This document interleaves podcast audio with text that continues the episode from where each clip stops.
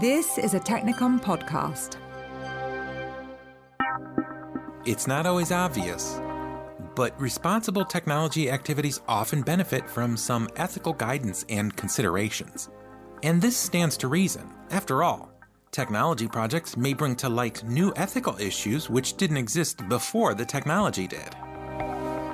Hello and welcome. I'm Peter Balint from Technikon, and this is our podcast series called Ethics and Technology, a prerequisite for European research. We look at H2020 research projects in Europe and what role ethics guidance has in order to bring them to successful conclusion. With this guidance, technology outcomes are less likely to be plagued by unintended consequences and exclusions of humanitarian sensitivities. It's now becoming customary to install ethics experts in technology related projects. But to what end?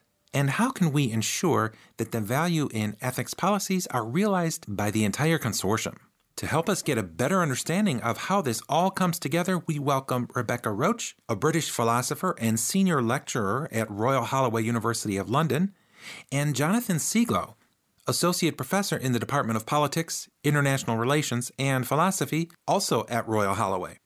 Together, they inform the EXFILES Project Consortium about ethical considerations which will come to light in this highly technical endeavor to create tools and methods to unlock mobile telephones, which have been taken into evidence by law enforcement agencies. Thank you both for joining us today. Thanks for having us. Thank you. Rebecca, we'll start with you. When it comes to ethics, we often follow precedents or what has been suggested, ruled, or practiced in the past. But we're talking about technology projects now, and in many cases, there is no precedent. So, how is this handled? Yeah, this is this is tricky. Um, I mean, by following a precedent, we we kind of have an easy approach that we can just do whatever, uh, follow whatever ethical norms have been established already, which may or may not be the correct ones, but um, you know, at least by following precedent, it's, it's going to be fairly uncontroversial. So we're talking here about police access to encrypted data on people's mobile phones, and we don't have a clear precedent for that. So I think probably the closest we have is something like circumstances where uh, the police gain the authority to enter somebody's home and look around whether or not the the person who lives there is is happy with that. With mobile phone encrypted data, it's it's a bit more difficult because they can't do that. Encrypted data is difficult to get into without the right sort of, you know, the, without the encryption key, which mobile phone uh, manufacturers claim not to be able to provide, or, or maybe sort of really can't provide. They kind of have to hack their way into it that that's kind of what happens at the moment. Um, where we might be worried centers around the issue of sort of to, to what extent is encrypted data comparable to the stuff you have lying around in your home. Um, a lot of us use our phones almost like a sort of outsourced memory. You know, we use it to, we, we sort of have, uh, t- 10 years ago, we might have remembered phone numbers of our friends and family. Probably many of us don't anymore. We store it in our phones instead. It contains our photos, correspondence, a, a lot, lots of stuff that we are, we store on our phones under the assumption that because it's encrypted, nobody else is ever going to see it. So it's almost less like uh, the, the, data you have on your phone is it, it, there's a sense in which it's less like the possessions you have in your home and more like the thoughts you have in your head. And this this makes it tricky to decide what to do ethically. Um, for one thing, because there's an issue around, you know, this is this is new. What what do we say about it? Um, is how important is an individual's privacy? Is it more important than um, the, the the the interests of the police uh, and the public in general to have um, criminal investigations take place. I mean, you asked about precedent, and I think there's a difficulty here with uh, what precedent to follow, but there's also a concern about what precedent might we be setting here with any decisions we make. We don't know how technology is going to be used in the future, and however it's used, uh, when people come to make decisions about how data should be protected, under what circumstances the state should get access to individuals' data, and so on, um, they're going to be looking at uh, what decisions have already been made. So they're going to be treating decisions that we make about um, access to encrypted data on mobile phones as a precedent. And that might be quite worrying. So, if you imagine in the future, if it becomes possible to store data um, instead of on on your mobile phone, if we if people in the future start using implanted devices, for example, to I don't know, to, to sort of increase their memory, then if legislators in the future look to what we're doing now and think, well, th- there's a precedent for law enforcement agencies to access encrypted data. And if that were later used to justify ac- uh, accessing the data that's actually implanted in people, then we might think that is a bit a bit more intrusive, uh, sort of more intrusive than we would like. Uh, uh, uh com- certainly more comparable to accessing the thoughts in your head. So I think you know, as well as making decisions about you know the, the issue at hand you know how, what, what are our rights to privacy when it comes to mobile phones we also have to be sort of almost sort of groping in the dark thinking how might the decisions we make now be applied to uh, technology that arises in the future and we don't know what that's going to be Okay, so the, what's happening right now is is actually could have uh, quite a bit of impact on how things are handled in the future when it comes to ethics. Um, Jonathan, do you have anything to add to that? Well, I think there are real questions which we haven't always encountered before the era of the kind of very sophisticated mobiles we have now. One might be whose data actually is it, who owns it? On the one hand, we think of it as private information which we share with only selected others or sometimes only ourselves. But at the same time, that's only enabled because of certain technology, because of these mobile devices and the networks. And therefore, if, if the kind of data we have is only possible because of new developments in technology, you might think, well, they have some kind of claim over it because they, they enable us to own certain kinds of data. So, you know, it, it makes a big difference when you're using something like a mobile as opposed to an old fashioned sort of notebook you'd write things on. Also, of course, the sheer range of data we're now collecting, not just contacts with people, but perhaps quite personal medical information or information about your employment history, all sorts of things which we really have very strong interest in keeping privately, which we wouldn't have collected previously. I would agree with Rebecca's point that we are setting um, precedents, and we can look forward to a world, perhaps, or dystopic world where potentially huge amounts of data could be accessed by law enforcement authorities, you know, for good reasons, but raising these privacy issues.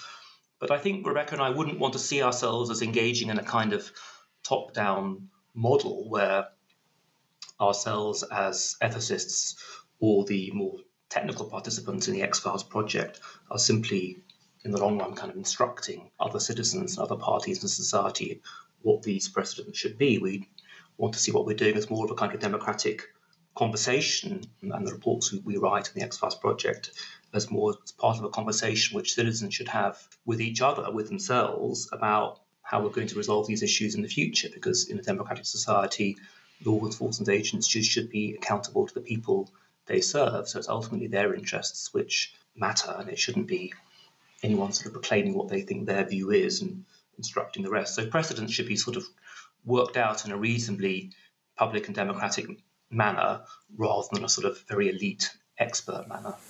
Okay, and this makes complete sense.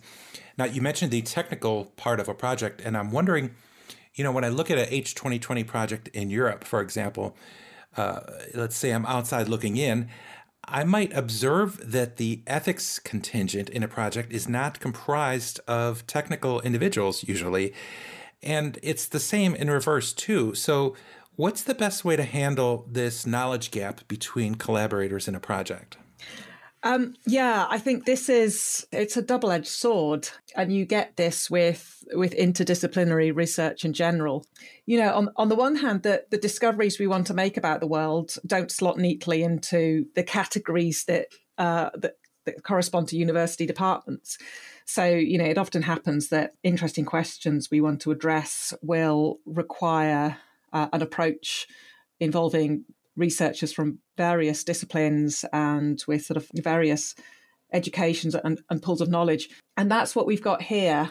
so we've got the you know the, the, the computer experts the legal people jonathan and i don't fall into either of those categories uh, and then we're doing the ethics part and it it gets easier as time passes uh, because you know i think jonathan and i understand more about the, the technical aspects of smartphone encryption than we did at the start of the project um, but certainly you're kind of groping in the dark in a in a way because you know the the ethical the ethical principles we we might suggest are uh, premised on certain assumptions about what the technology can do, and those assumptions are often sort of quite naive or incorrect for various reasons. I mean, the way that we have been approaching it is by having regular discussions with the more technical researchers on the project. So sort of having regular meetings to where we where Jonathan and I explain what we've been doing and sort of share our drafts and having a discussion where the more technical guys have an opportunity to say,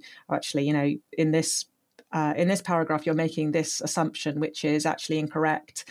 Um, or they can sort of refer to uh, past, you know, historical cases that might be relevant for, for us to look at of, you know, sort of arguments about how data is accessed and what the technology involved is doing. So an example that we've discussed in the past has been the debate around key escrow accounts, which is where you have an individual has some private data and uh, there might potentially be somebody, some sort of state body who wants access to it in the future. So then you kind of have a um, one solution is to have the data or the, the key to the data to access the data held by some independent party. And th- there are sort of uh, costs and benefits of, of doing that. But that's uh, that's a case that is sort of has some relevance to the to the issue that we're uh, looking at on the EXFILES project. I don't think Jonathan and I would have known about it without being pointed in the right direction by our more technical colleagues. Um, so I think it is it is about it is about communication and and sort of regular communication because obviously you know you sort of make if you make a um an incorrect assumption early on and then just kind of carry on working you can potentially waste a lot of time going down a a, a blind alley uh, and, and writing a lot of stuff that's actually not going to be very useful. So um, we've tried to sort of have this this ongoing dialogue with our colleagues who have the right sort of expertise to inform the ethics we're doing. Okay. So, like any other interdisciplinary project, uh, apparently communication is the key here. Jonathan, do you have anything to add to that? Well, I, I, would echo that really. It's been very useful in writing our report. We've had frequent discussions with the computer scientists um, at our university. It certainly enabled us to write something which is much more policy focus, which isn't too abstract or speculative, which is grounded in the realities in which there all, there's all sorts of criminal behaviour and serious questions about how that's going to be addressed. So it's certainly been productive for us. Perhaps it's been productive for the computer science people as well, because it's been a process of, I hope, mutual learning. We've had to see our own discipline from the outside and to present what are sometimes quite technical concepts in a you know very clear and simple way. And I think that's a good thing to have to do, not so dissimilar from teaching, I suppose. We've been teaching each other, and uh, you know, I hope the end result will be a kind of usable ethics, which is a report which can actually have some uh, impact on how the more technological side of this project is conducted, and ultimately, therefore, be lead to a more sort of ethical technology where we don't have a policy where merely something is practically possible technologically, it's therefore done because there's all sorts of constraints, clearly legal ones in all the different jurisdictions which EXFILES covered, but also related to that um, ethical ones. So I think it's a, as in as in society as such, it's a productive interchange between those two sides, and it's been certainly interesting to me. I think Rebecca too, in you know being part of that interchange. Okay. And Jonathan, what do you think about this idea of challenges in in a large H twenty twenty project um, regarding ethics? And we can continue to use EXFILES as an example. Well, the H2020 projects are intended to address pressing social problems in European societies, or certainly this one. The way we've thought of it is there are different parties involved, principally law enforcement agencies and citizens who are, uh, for the most part, users of these very advanced um, mobile phones. But I think it's a mistake to pitch those two interests against each other, or indeed the interests of the manufacturers of mobile devices and the providers of networks. After all, as I was mentioning earlier, there are issues of accountability, and laws enforcement agencies are ultimately working on behalf of citizens and gain their legitimacy from them. So, were they to overstep the mark in invading the uh, privacy of users of mobiles in their law and crime fighting efforts, not to observe basic procedural safeguards, not to be as transparent as they feasibly can, they, they really would have sort of passed over a boundary which um, exists for, for a reason in a democratic society, that they, these, these organizations exist um, on our behalf. It's worthwhile too thinking that from the point of view of mobile manufacturers and the providers of networks, although on the one hand they do have a clear interest in making sure their devices and networks preserve privacy, and that's why people will go out and buy them and um, use them, they also have other kinds of interests which are in some ways in conflict with them, not being associated with crime, for example, their own business uh, reputation. So the ethical challenge is really when you have more than one kind of interest which is in conflict or contradiction with the others, and you have to find some kind of balance between them, and you sort of list different policy options which will strike that balance in different ways, allowing law enforcement agencies to uh, access data with the consent of mobile manufacturers, or sometimes this has even been done in, in, in, secret, which clearly impacts upon their um, accountability, or simply keeping with the status quo, in which case it's going to be a lot of illegal um, or maybe illegal hacking, or having a blanket ban, which is going to make on, on accessing encrypted data, which is going to make crime fighting efforts uh, much much more difficult. So it's really it's really a question of weighing these different interests against each other, um, which, as I've sort of indicated, are represented within these different bodies and not just between them, and trying to arrive at some kind of uh, reasonable compromise, which will do something to satisfy uh,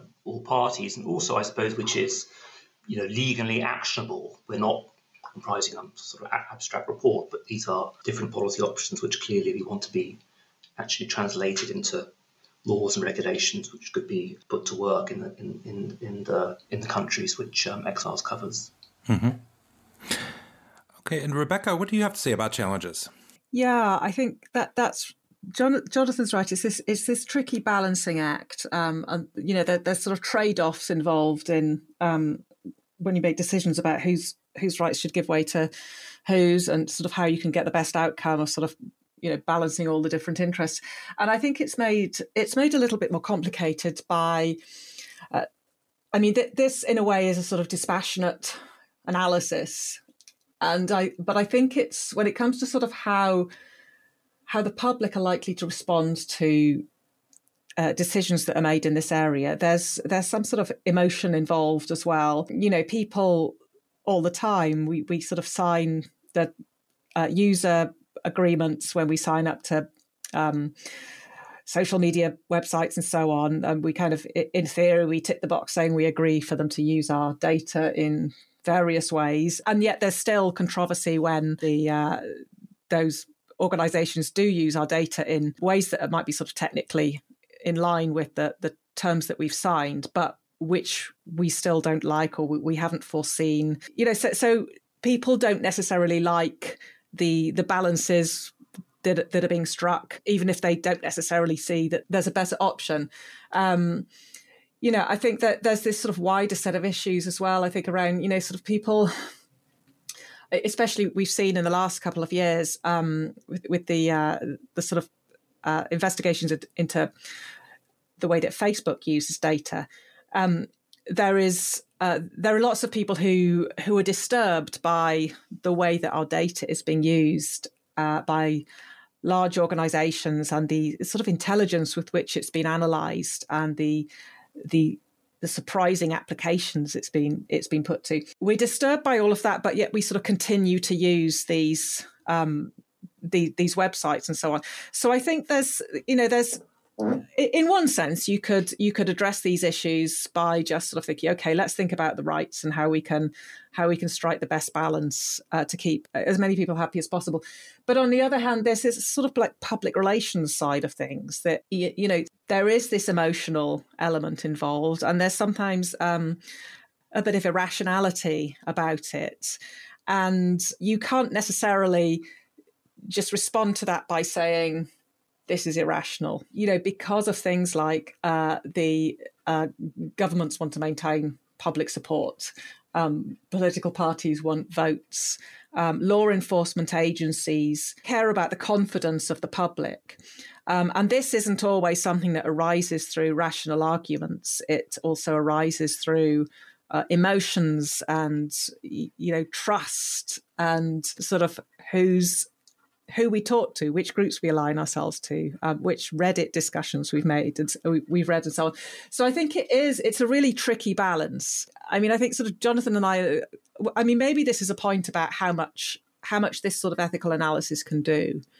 That we can sort of do this, this overview of what the ethical issues are and, and sort of uh, make some suggestions about what the various options uh, could be. But, you know, sort of how how the public might receive the the ultimate decision is, I think that that's that's a different matter. Okay, yeah, it's clear. Well, I, I, I agree with that. I mean, because it is the public who ultimately have to make these uh, decisions, and we really only having an input into that. And I, I agree with Rebecca. We we have to take people as they are, with irrationalities and strong feelings about issues of privacy and such like. Uh, not not to say might ideally be. Exactly. Well, I think if anything else, we've learned today that uh, ethics in technology is is not an easy topic, and it's not something necessarily easy to grasp. But, but hopefully, with our discussions today and with our future discussions, we can um, have a maybe a little bit of a clearer picture. So I thank you too for coming on today and for sharing your knowledge about ethics and how it works in a technology project like this. Thank you, Peter. Thank you very much for having us. The EXFILES project has received funding from the European Union's Horizon 2020 Research and Innovation Program under grant agreement number 883156.